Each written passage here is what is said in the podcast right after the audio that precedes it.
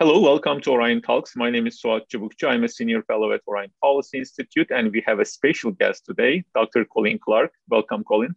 Thanks for having me. Um, Colin Clarke is a senior fellow um, at the Soufan Center. He's also the director of research at the Soufan Group. His research focuses on domestic and transnational terrorism, international security, and geopolitics. Prior to joining the Soufan Group, Dr. Clarke was a professor at Carnegie Mellon University and a senior political scientist at the Rand Corporation. Uh, Dr. Clarke has published numerous articles and books on terrorism, insurgency, and international security, including his most, most recent book, After the Caliphate, The Islamic State and the Future of Terrorist Diaspora, uh, which is one of my favorite books in my library. Very kind of you to say. Um, Colin, so I want to start our conversation um, about Ukraine, especially around foreign fighters and mercenaries. In the early days of the Russian invasion, Ukrainian President Zelensky announced the creation of International Legion and called for foreign volunteers to join Ukrainian armed forces. And they launched a website for enlisting for volunteer fighters. So recently, the Ukrainian authorities reported that some 20,000 people from 52 countries have applied to join the Legion. And we see a considerable amount of Americans show interest in Zelensky's call and join the fight. So, who are these Americans? Are, are there any specific patterns of background, ideology, and demographics? Well, you're right. From what we know, it's it's actually a mixed bag. We've got some actual veterans of the armed forces uh, individuals that were uh, Marines and um, soldiers in the Army. We've got some what I would call adventure seekers, which is not uncommon.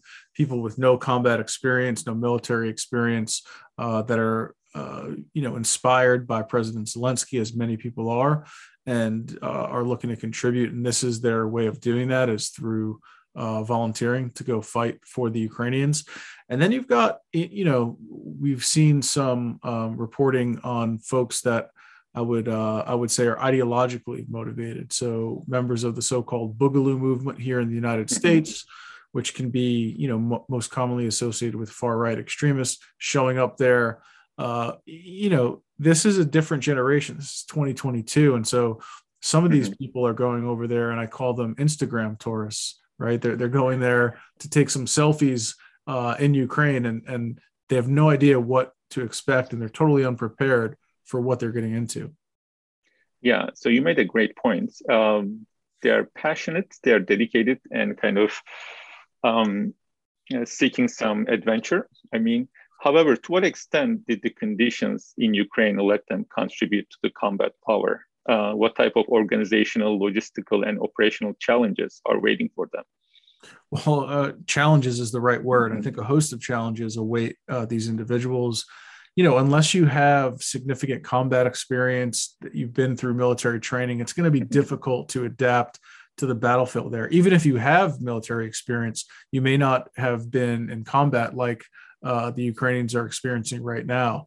Um, so I, I, think significant challenges uh, which foreign fighters typically experience.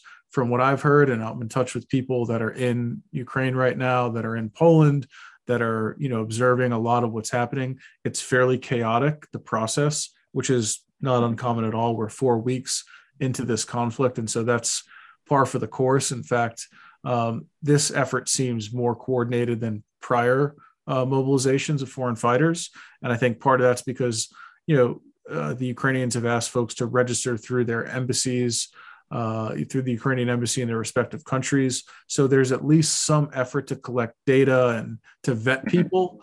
But look, war is war is chaotic by its very nature, and so uh, you know the the the experience that these folks are stepping into, I think, uh, you, you, know, is um, unstable at best. Okay, uh, so how possible for the Ukrainian government to command and control these foreign fighters coming from different countries, speaking different languages? Uh, very hard, very very difficult, um, and we've already seen individuals complaining that you know that they lack the equipment or the uh, ammunition or the weaponry to go into combat. Again, think about the background. Some of these people they're their you know their closest experience to conflict may very well be a video game and so they show up on the polish ukrainian border thinking they're going to be uh, outfitted like rambo or robocop and they're given whatever is there.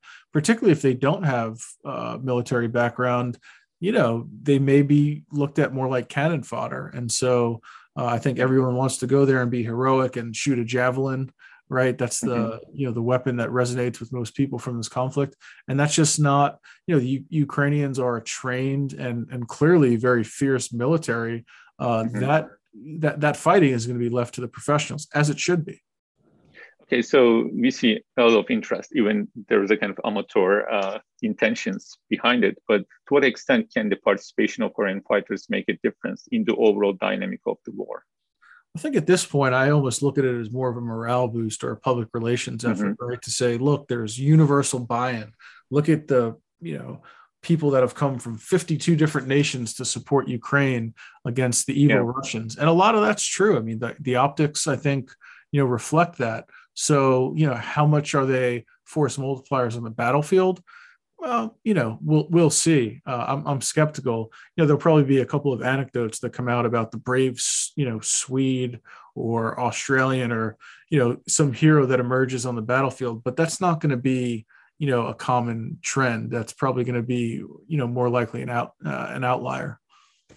Okay, so if you go back to like 1980s, the Soviet uh, invasion of Afghanistan, and in case of the foreign fighters fighting there, and it actually seeded thousands of jihadists in many countries and played a critical role in forming several insurgent groups and terrorist organizations, including Al Qaeda.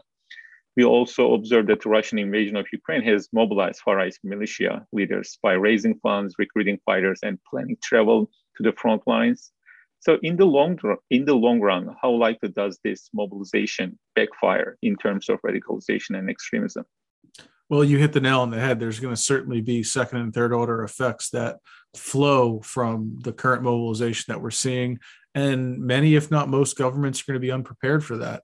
Uh, they're not going to be able to absorb people that are trying to reintegrate into society that may, t- may have post traumatic stress disorder, uh, mm-hmm. that may have seen or engaged themselves in pretty violent activities and have trouble reintegrating into quote unquote normal life.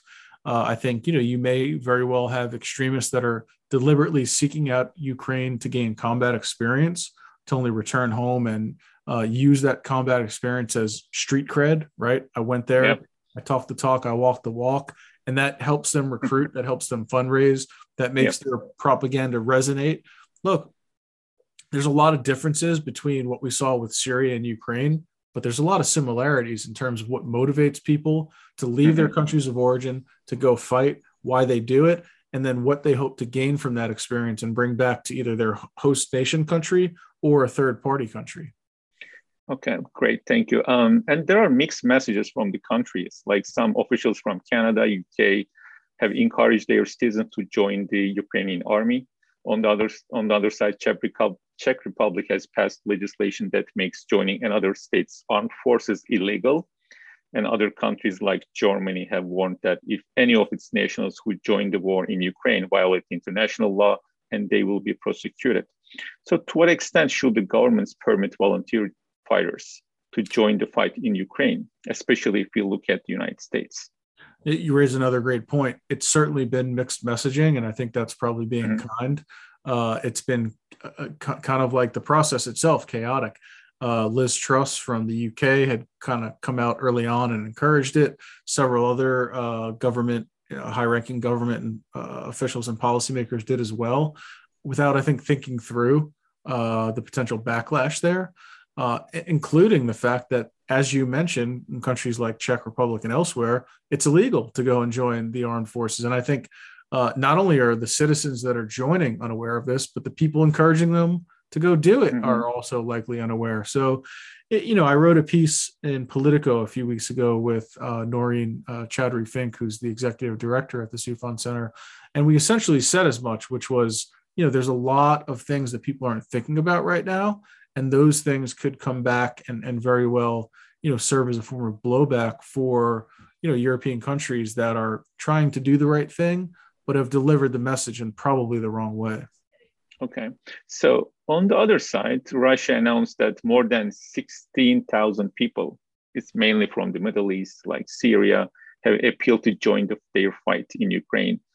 So Ukraine turns out to be a center of gravity for foreign fighters and mercenaries.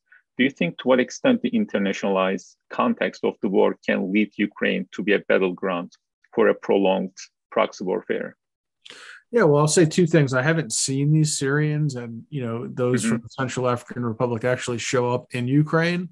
Uh, so at this point, to me, it's still very much kind of uh, propaganda, information operations, PR, uh, unless they're there, and I haven't seen it yet. Mm-hmm. But um, you know, as of uh, March 23rd, the date of our conversation, I haven't seen large numbers of Syrians or any Syrians at all, frankly, showing up and fighting in Ukraine um, you know, to what extent are they even really going to be force multipliers versus the same thing on the Ukrainian side, right? Is this more about saying, look, we have universal buy in, we have our partners in the Middle East.